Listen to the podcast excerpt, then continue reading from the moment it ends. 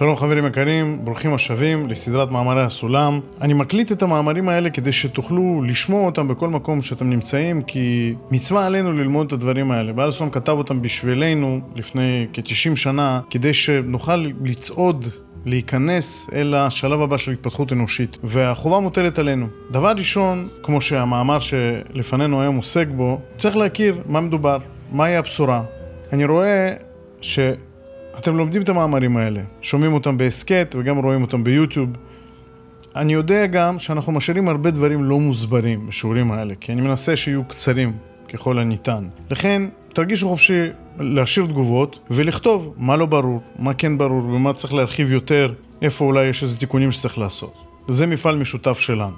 דבר נוסף, לפני שמתחילים את מאמר מ"ט, חוכמת הקבלה מהי, אני רוצה להזכיר לכם שאם אתם חדשים לערוץ הזה של בית מדרש הסולם, אנחנו מעלים כל יום שיעורים מדהימים של הרב אדם סיני, ויש לנו כבר אלפי שיעורים ביוטיוב, כי אנחנו מעלים אותם כבר קרוב לעשור. ואם כן מצאתם את הדברים האלה למעניינים, אהבתם, תעשו לייק, תפיצו, תספרו לחברים שלכם. ההסכת שלנו בבית מדרש הסולם נמצא בכל הפלטפורמות המפורסמות, תוכלו לשמוע שם מאמרי השקפה שהעלינו עד כה, ואם תרצו עוד דברים, תפנו אלינו. אוקיי, מתחילים. חוכמת הקבלה מהי? זאת כותרת מקורית של בעל הסולם. האורחים נתנו כותרות אה, בפנים, כותרות משנה. הכותרת הראשונה היא השתלשלות ספר הזוהר וחוכמת הקבלה. בנושא הזה של השתלשלות החוכמה וסיבות ההסתרה, מאמרים רבים שכותב בעל הסולם, גם כאלה שכבר למדנו וגם כאלה שעוד נלמד. בעל הסולם חילק את המאמר בפנים לאותיות. א', ב', ג', ד' וכולי, שזה בעצם המדרגות הלוגיות שלפיהם הוא מספר או פורס את הנושא ורוצה או מצפה מהמעיין שיעלה במדרגות האלה ההגיוניות, כמו בדרגות הסולם. א', כותב, עדיין לא מצאתי איש מבין את החוכמה שיסתפק חס ושלום באמיתיותה. מפני שהמבין אותה, הרי רואה שכל כתבי הקודש וההלכות והאגדות, התלמוד בבלי וירושלמי, עיקר יסודותם בנוי ומוסבר רק על פי חוכמה זאת. ודומה כי מי שמסתפק אם יש שפה אנגלית בעולם.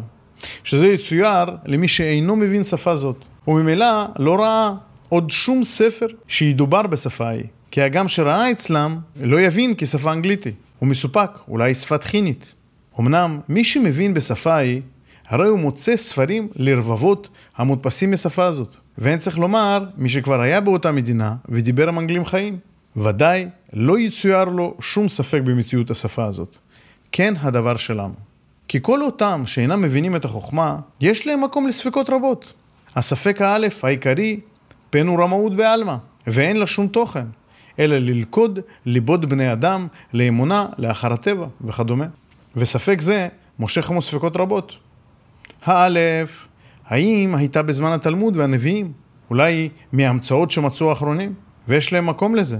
כי זה הלשון שהם המבינים וחושבים בספרי הקבלה לא ימצאו מתלמוד ובתנ"ך. הבט, אם יש בכלל חיוב לעסוק בה. כי לא נצטווינו, אלא רק על התנ"ך, וש"ס ופוסקים, להלכה, למעשה. הגימל, חשש של קלקול, ויש להם ראיות מספרי היסטוריה, שכמה אנשים נתקלקלו בה. ועוד ספקות כאלה. בואו ננסה להסביר את מה שכתב לנו פה בעל הסולם, כי משמעות רבה מאחורי כל מילה. מתחיל עם משל. אומר לנו בעל הסולם, שהוא לא מצא מישהו שמבין את חוכמת הקבלה ומסתפק באמיתיותה. יותר מזה אומר, שכל הדברים שניתנו לנו בתנ"ך, בגמרא, בהגדה וכולי, הם מבוססים ומוסברים על פי חוכמת הקבלה. וזה בניגוד גמור למה שקורה כשלא מבינים ומסתפקים באמיתיותה, ונותן לנו פה דוגמה על השפה האנגלית. אומר, דומה כמי שמסתפק אם יש שפה אנגלית בעולם. איך אפשר להסתפק בכזה דבר? אפשר, אם אתה לא מכיר את השפה הזאת, אתה לא יודע אותה, אתה לא מבין אותה. יותר מזה, כשאתה לא מבין את השפה הזאת, גם כשאתה תמצא ספרים שנכתבו בשפה הזאת, אתה לא תבין מה כתוב שם. אבל, אם אתה מבין את השפה, אתה תראה שיש הרבה מאוד ספרים שנכתבו בשפה הזאת, וכמובן שאם אתה מכיר אנגלים, ואולי אפילו שוחחת איתם, אז ברור שלא יהיה לך ספק. והוא אומר, זה דומה לעניין שלנו, עניין של חוכמת הקבלה. כי מי שלא מבין את החוכמה הזאת, יש לו ספקות לגביה. והספקות הם בעיקר לפי מה שמביא לנו פה. הוא מביא לנו פה כמה דברים. הוא אומר, דבר ראשון, הספק העיקרי הוא שזה רמאות. מי אמר שזה אמיתי? מי אמר שזה נכון? כמו שאומרים האנשים, מה זה הדת הזאת? אנשים ימצאו את זה כדי לשלוט על אנשים אחרים. הנה בבקשה, סוג של רמאות, חס ושלום. והספק הזה מושך איתו עוד ספקות, מביא לנו פה שלושה ספקות לדוגמה, או דברים עיקריים. ספק הראשון, האם החוכמה הזאת בכלל מקורית? האם היא בכלל באה במקור מהתנאים והנביאים? כי השפה שבה היא כתובה היא שפה שונה ממה שכתוב לנו בגמרא או בתנ"ך. הספק השני, האם חייבים להתעסק איתה? מי אמר? ציוו עלינו כל מיני דברים ופירטו אותם בצורה מאוד מדויקת, אבל לא אמרו לנו שום דבר על חוכמת הקבלה. דבר שלישי הוא פחד מקלקול, שהוא פחד הגיוני מאוד. ויותר מזה, יש לנו מקרים היסטוריים שההיסטוריה שלנו היהודית הביאה לנו, שאנחנו רואים שאנשים מתקלקלים מהחוכמה הזאת. אני לא מדבר על זה שאנשים אומרים שאתה תלמד קבלה אתה תשתגע, אבל אנחנו רואים, אנחנו רואים את המקרה של שבתאי צבי, היותר משמעותי אולי של זמננו, כי בסך הכל קרה לפני כמה מאות שנים, שבעקבותו היה איסור גורף, לפחות בכל קהילות אשכנז, לגעת בדברים האלה בחוכמת הקבלה. אז אומר, כשלא מבינים, אז יש הרבה ספקות. ממשיך ואומר, ב', הנה כל אלו ספקות, ראוי שיבואו בכל חוכמה ועניין שנתעלם מהבנה. כי אי אפשר כלל להראות שום עניין להורות אמיתיותו, בטרם שאנו לומדים להם טיב העניין עצמו. כמו שאי אפשר להראות על אמיתיות שבכימיה, בטרם שילמוד החוכמה ההיא, וכן, האמיתיות שבאסטרונומיה, וכל דבר. ומתוך שחוכמה זו, עד היום הזה, נהגו החכמים להסתירה, מעין כל ההמון כולו, בכל האפשר, וממילא נשאר העם נבער מדעת אותה. והמה שהעלו להם הספקות על גבי ספקות בדורות האחרונים, שפסקו הישיבות מישראל. כי מאוד הייתה ישראל לגוי, היה נהוג בהם עניין ראשי ישיבות. אשר בכל דור ודור היה מנהיג וגדול אחד בבחינת חד בדהרה, שהוא היה בעל הקבלה המובטח, והוא היה עושה את דעת הציבור בשביל כל האומה. וכן הייתה שלשלת הקבלה נמשכת בכל דור ושמורה מכל פגע. ובסדר כזה אפשר להסתיר למי שרוצים שיהיו לו מוסתר, ואפשר לגלותה למי שראוי. כמובן בפרקי אבות, משה קיבל תורה מסיני וכולי. וכן נמשכו הנביאים, ואחר כך הסנהדרין, ואחר כך הישיבות ארץ ישראל, ובבבל, וראש גלותא, ונשיא, ואחר כך הגאונים. מה אומר לנו בעל הסולם? שני דברים עיקריים. אומר, ראשית, כל הספקות האלה הם בסדר גמור. כי הספקות האלה צריכים להשתמש בהם כשחוקרים כל חוכמה. כל חוכמה. בין אם זה כימיה, אסטרונומיה וכולי. למה? כי צריכים לדעת, להכיר אותה, להבין אותה, כדי לענות על הספקות האלה. אבל מה נעשה, וזה הדבר השני שאומר לנו, שהעם לא הכיר אותה, והיא הייתה מוסתרת ממנו. אז ודאי שלאורך הדורות נתרבו הספקות בעניין הזה. אז למה הייתה מוסתרת? אומר, היה עניין להסתיר את החוכמה, ומתייחס לזה במאמרים אחרים, וגם במאמר הזה התייחס למה, אבל בעיקר מסביר מה אפשר את העניין. אומר, קודם כל, המפותחים שהם המיעוט יכולים לעסוק בחוכמה הזאת, כמו בכל חוכמה אחרת. תמיד המפותחים בחוכמה כזאת או אחרת עוסקים בה, ומפותחים הם תמיד המיעוט. וזה חוק טבעי. גם פה, משה הוא יחיד שקיבל את התורה בהר סיני, ואז הוא מסר אותה. ואנחנו רואים שהשרשרת הזאת התפתחה מאנשים בעלי מעלה לאנשים בעלי מעלה, מדור לדור. כמו שמביא לנו פה, נמשכך נמשכה לנביאים, ואחר כך סנהדרין, ואחר כך ישיבות ארץ ישראל, ובבל, וראש גלותו, ונשיא ואחר כך. והעניין הזה שאמר שכשהיו ישיבות בישראל והיה אחד בדור שהיה שמור ומשומר וממילא היה חי בקינה של תורה, היה אפשר לגלות את החוכמה הזאת, הוא היה יכול לעסוק בה, והיה יכול לגלות אותה בצורה מוקפדת למי שראוי, ולהסתיר אותה מכל השאר. אז ככה נשמרה החוכמה בסוג של בידוד בריא, כי היה צריך להסתירה. והצורך בהסתרה מביא לנו בהרבה מקומות, אה, ובצורה היותר יפה אולי, מביא בהקדמת פנים מהירות ומסבירות באות א', שמביא שם אפילו את הפילוסופים היוונים שאומרים שזה ביזיון לחוכמה לגלות אותה למי שלא ראוי לה. אני אתן רק טעם אחד מכמה מאמרים שלמדנו פה, אומר שעניין להסתיר החוכמה היה כזה שחוכמה הייתה מביאה כבוד לבעליה. דהיינו, אנשים בעלי חוכמה היו מכובדים, היו מפרנסים אותם, היו נותנים להם כבוד. ואז הייתה סכנה גדולה מאוד שאנשים ילמדו ויעסקו בחוכמה דווקא מטעם הזה, מהעניין הזה, ולא מטעם החוכמה עצמה. ואז יפסידו את החוכמה, יחמיצו אותה וגם יגלו אותה בצורה לא נכונה ולא מדויקת לדור שלהם, שזה, שזה דבר מסוכן מאוד לכל העולם, ומזה נובעות כל המלחמות. ככה מביא לנו. ממשיכים. ולפיכך, עד זמן הגאונים אין זיכרון כמעט לחוכמה הזאת בתוכיותה. כי על זה אמרו, דברים שבעל פה, אי אתה רשאי לאומרן בכתב, כמו שכתוב במסכת גיטין. אמנם הגאונים האחרונים שראו עניין הישיבה וסדר המסורה מתחיל להתמוטט מתחתיהם, אז החלו לגלות מעט מעט מהחוכמה, כדי להזמין בזה בחינת התעוררות ליחידי סגולה, כדי שיתעוררו לבוא לחכמים ללומדה. כי יראו שלא תשתכח לגמרי. וזה דומה כמו שהתירו בדורו של רבי עקיבא לכתוב ההלכות שבנגלה משום שלא ישתכחו. כמו שכתב במסכת גיטין, עיין שם היטב. ועל כן, מאז ואילך, התחילה חוכמת הקבלה להתפתח ולהיגלות לאט לאט לעיני ההמון בשיעור כזה שיהיה ראוי להביא לאנשים התעוררות הביקוש אחריה ולא יותר. בעוד ג' מספר לנו שההסתרה הזו של חוכמת הקבלה בצורה כזאת שהיה אחד או אולי איזשהו פורום מצומצם של אנשים שהיו מלמדים אותם, שהיו משומרים מכל משמר, הפסיק. זאת אומרת, מזמן הגאונים ראו שלא עוזר להסתיר יותר את החוכמה, כי הסדר הזה של ישיבות מתחיל להתמוטט. אז מה עשו? התחילו לגלות אותה מעט מעט, לשם מה? לשם איזה מטרה? כדי שתהיה התעוררות בקרב העם, ואנשים שלומדים תורה ממילא ומסורים לתורה, ידעו שקיים כזה דבר, ויוכלו לבוא ולהתעורר ולדרוש מהחכמים שיוכלו ללמד אותם. אנחנו רואים מהמכתב של בעל הסולם שכתב לדודו, מכתב ההתגלות המפורסם, שמספר שזה גם התהליך שקרה לו. הוא היה מסור מאוד לתורה, הוא למד, הוא התפתח, ואז נגלה לו שיש כזה דבר, הוא התחיל ללמוד, הוא התחיל מאוד להשתוקק לדבר הזה, ואז בא לו הרב המסתורי שלו בוורשה, שלא מגלה מי הוא, שאומר שהיה סוחר מפורסם בעיר, ולימד אותו כמה מהדברים, ובעל הסולם מאוד מאוד התלהב מהדברים האלה, והשתוקק ורצה ללמוד עוד, כדאי לקרוא שם במאמר ההתגלות. פה אומר שגילו מעט מהחוכמה, איך אומר?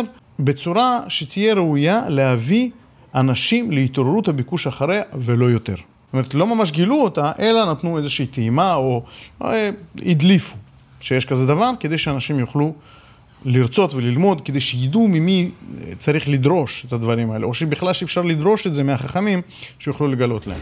ד' והנה, בעת שגילו את ההלכה למעשה שהיה בבחינת תורה שבעל פה, דהיינו בדורו של רבי עקיבא ותלמידיו, הנה, בעת ההיא כתבו גם כן קיבוץ גדול מכללות חוכמת הקבלה, בדומה למשניות ולספרי וספרה שחובר בימים ההם. והיינו ספר הזוהר, שחובר מרבי שמעון בר יוחאי ותלמידיו, חיבורו של רבי מאיר, מסדר המשנה, ורבי יהודה, מסדר הספרה. אומר לנו בעל הסולם, שהרשות שניתנה אז, בזמנו של רבי עקיבא ותלמידיו, לכתוב את התורה שבעל פה, ש... על פניו לא היינו רשאים לכתוב אותה, כמו שמביא לנו ממסכת גיטין, דברים שבעל פה הייתה רשאי לאומרן בכתב, מפני שנתהוותה מציאות כזאת, שיכלה התורה ללכת לאיבוד, התורה הזאת, הסודות האלה, אז כן ניתנה רשות לאנשים שיכולים לכתוב אותם. והם כתבו אותם בצורה מאוד מסוימת, ובצורה כזאת שדברים שצריכים להסתיר מוסתרים, ודברים שצריכים לגלות מגולים בצורה נכונה. אז אומר שנכתב גם קיבוץ גדול מכללות חוכמת הקבלה, שהיא גם חלק מתורה שבעל פה. והם נכתבו, נכתבו בספר הזוהר, וגם הדברים האלה, הסודות האלה נכתבו בצורה מאוד מסוימת בספר הזוהר, מרבי שמעון ותלמידיו. ועל זה מספר לנו בעל הסולם במאמר אחר שאומר שנשמתו של רבי שמעון הייתה כזאת, הייתה נשמה מאור מקיף, שיכלה לגלות את הדברים האלה. ואפילו שהיו עוד יותר גדולים ממנו בידיעת החוכמה הזאת, בדורו, אבל אף אחד לא יכול היה לגלות בכתב, אלא היה צריך ללמד תלמיד שמבין מדעתו וכולי. אבל רבי שמעון בא וגילה אותה בצורה כזאת, שכמו שאומר, ויילי אם אומר, ויילי אם לא אומר, מחד, אנשים שמחפשים את האמת, שיש להם לב טהור, יכולים לגלות את הסודות, ומאידך, אנשים הרשעים, אין להם גישה לחוכמה הזאת, אפילו שהיא כתובה באותו ספר. היי. Hey. אמנם כאמור שעניין חוכמת הקבלה היה חיוב גדול והכרח להסתיר בימים האלה כולה. כי מלבד הטעם הנהוג בדורות האלה להסתיר כל חוכמה מעיני ההמון, ואפילו בחוכמה חיצונה, הנה, נוסף על זה, התחילה אז הנצרות להתפשט, אשר בתחילה היה לה איזה יסודות מחוכמה זו שגנבו מבית המדרש שלנו. אמנם משום בערותן הלכה ונשתכחה מהם, ועל כן היו רודפין אחר החכמים בכל מיני עורמות ללמוד מהם בחוכמה זו. ומסיבה זו עוד הוסיפו על החוכמה חותם על גבי חותם עד שהזוהר נגנז לגמרי ולא היה מצוי אלא ביד ראשי הדורות תופסי הישיבות. ועל כן מצינו גם שמות רבנן סבוראי בזוהר, כי כל אחד הוסיף על הקודמים, כמו שמצינו במשנה ותלמוד. והספרה נותנת שרבנן סבוראי הרחיבו הרבה את ספרי הזוהר ממה שסידרו תלמידי רשב"י, כי לא עשו חתימה עליו, כמו שעשו למשניות, משום שבלאו הכי לא היה כאן פחד משום אנשים דלא גמירי. היות שהייתה גנוזה רק בידי ראשי הדור היותר נאמנים. אומר לנו שבימים ההם, אפילו שנכתבו דברים כמו ספר הזוהר מרבי שמעון בר יוחאי, והיה חיבור של רבי מאיר, והיה חיבור של רבי יהודה בעניין של חוכמת הקבלה, הדברים האלה היו צריכים הסתרה. ואומר יותר מזה, כל חוכמה באותה תקופה הייתה דורשת הסתרה מעיני ההמון. כי אפילו שנראה לנו שמה יכול לפגוע בחוכמה? הרי אמת היא אמת, אבל לא מדויק. תראו מה קורה לנו היום בעולם. אנשים שרוצים לדעת מה קורה ופותחים חדשות, האם הם מגלים את האמת? לא, וגם אין להם סיכוי לגלות את האמת. כי ברגע שלוקחים אמת ומעוותים אותה ומספרים אותה להמון, ואז כל אחד חושב שהוא יודע את האמת, וכל אחד מספר את הגרסה שלו, ואפילו מוכן להילחם עליה. מטעם מה? מטעם שהוא מצדד לאותה אמת שנוחה לו. זה רק טעם אחד. ואפשר לדון על זה, למה אסור לגלות חוכמה להמון העם. המון העם זה אלה בעלי רצונות הכי נמוכים, הכי ארציים, שחושבים רק על העולם הזה, שאין להם איזושהי יכולת להסתכל על הדברים בצורה אידיאליסטית, שהיא קצת מנותקת מהזווית הצרה הפרטית שלהם. כמובן שהמון העם כזה קיים בכל אחד מאיתנו, ואנחנו צריכים לראות שחוכמות מסוימות צריך להסתיר מהם. אבל בעניין הזה בעל הסולם עשה לנו טובה גדולה, שגילה לנו את הדברים גם להמון העם בצורה כזאת שהיא מועילה ולא מזיקה. בואו בוא נחזור לזמננו. זמן התנאים, אמוראים וסבוראים. חוכמה היה צריך להסתיר. ויותר מזה אומר, כשנתפשטה הנוצרות בעולם, אומר שגנבה הרבה מהחוכמות של בית מדרשנו. אנחנו יודעים זאת. אבל איבדו את החוכמה הזאת כי לא הייתה להם יכולת ללמוד, ולא היה להם חכמים כאלה שזכו להשגות. בעל הסולם אומר שזה קרה משום בערותן, הלכה ונשתכחה מהם. אבל לא עזבו, ובכל מיני עורמות, בכל מיני חוכמות, רצו ללמוד אותם מהחכמים שלנו. היו מסתירים את עצמם כאילו הם חסידים ורוצים ללמוד אצל הרבנים. היו מזמינים כל מיני רבנים, תלמידי חכמים, לדיונים וויכוחים בנושאים אה, של אה, דת והשקפה ומחשבה. וכולי וכולי וכולי, כדי בעצם להגיד, אתם לא צודקים בו, אנחנו נגיד לכם את הגישה שלנו, ואתם תוכיחו לנו שזאת לא אמת. ובכך רצו לדעת וללמוד את החוכמה הזאת, או את יסודות החוכמה הזאת מהתלמידי חכמים, ועוד הרבה, ועוד הרבה כל מיני צורות ושיטות, צריך להסתכל בספרי היסטוריה. פחות מעניין אותנו כרגע, אנחנו רוצים לראות עוד עניין שמספר לנו בעל הסולם. אומר, ספר הזוהר, שלא כמו המשנה, לא נחתם, כי לא פחדו לא לחתום אותו.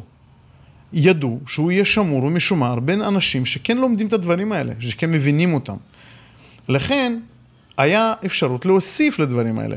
ואומר שאנחנו רואים בספר הזוהר, רבנן סבונאי, שזה חכמי ישראל בבבל, שחיו תקף לאחר חתימת התלמוד, הוסיפו דברים. ואומר, הרחיבו הרבה את ספר הזוהר ממה שסידרו תלמידי רשב"י. ואין לנו בעיה עם זה. כי ספר הזוהר נגנז עד כדי ש... תחשבו שמבחינת כל העולם בחוץ, גילו אותו לפני 500 שנה בשוק, בסיפור המפורסם. עד כדי כך היה מוסתר, ועד כדי כך הגילוי הזה היה מרעיש, שעד היום יש חוקרים שחושבים שמי שכתב אותו זה רבי אה, משה דיליאון, שהיה בכלל חי באותה תקופה. אבל, כמו שאומר לנו בעל הסולם, שאם היו אומרים לו שמשה רבינו כתב את זה, בכבודו ובעצמו היה מאמין בשל התוכן העצום של ספר הזוהר, ואין לו ספק שמי שכתב אותו זה התנא האלוקי הגדול רבי שמעון בר יוחאי. עד כאן החלק הראשון של המאמר, מעין הקדמה שמספרת למה חוכמת הקבלה הייתה מוסתרת, איך היא הייתה מוסתרת, מה בדיוק, איך ניהלו את החוכמה הזאת מבחינת מקורותיה, איך שמרו עליה, וההסתרה הזאת, למה היא גרמה בהמון העם, שזה המצב שאנחנו מוצאים אה, את עצמנו היום. הרבה מאוד ספקות, ספקות אמיתיים, שנובעים מזה שאנחנו לא מכירים ולא מבינים את החוכמה. בחלק השני של המאמר יסביר לנו מושגים בחוכמת הקבלה אחד אחרי השני, בפסקאות קצרות כדי שאנחנו נבין ולא נתבלבל, ויש פה הרבה מאוד דברים מאוד מאוד מאוד יפים, ממש אה, מצפה בכיליון עיניים ללמוד את המאמר הזה. הוא לא קצר, מכיל המון המון המון דברים. אה, ובעזרת השם אנחנו נעשה את זה בצורה מדויקת ולא נתבלבל, כי זה יהיה בשבילנו מין מקור של הבנת חוכמת הקבלה וסוג של רפרנס כזה שאנחנו נוכל לחזור אליו, אם אנחנו רוצים לברר איזשהם מושגים. עוד דבר אני רוצה לומר בעניין הזה, אני חושב שמאמרים כאלה בכלל, ומאמר הזה בפרט, הם השקפה יהודית פר אקסלנס. פה ממש נכנסים וחוקרים את הדברים שגם היו מוסתרים מאיתנו, מחד, מאידך, דברים שצריכים להיות מגולים לנו היום בצורה מאוד מדויקת, יש בהם הרבה ספק, הרבה בלבול, ובעל הסולם הוא הרועה הנאמן שלנו במקום הזה, הפיקח שיכול להוביל אותנו בצורה מדויקת ולהאיר דברים שאנחנו צריכים לראות, ולא להתייחס לדברים שלא מעניינים אותנו, שלא, שלא צריכים בכלל להתייחס אליהם. אז לכן, כשלומדים את המאמר הזה, כדאי לשים לב שכאן נמצאים כל הדברים החשובים.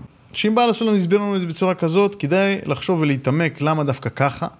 ואם יש דברים שלא נמצאים פה, ולא נתן אותם, אז כנראה הם לא מספיק חשובים. ואנחנו יכולים לשים אותם בצד. תודה רבה שהייתם איתנו. עד כאן השיעור הזה, בעזרת השם, נפגש בשיעור הבא, מאמר מ"ט, חלק ב'.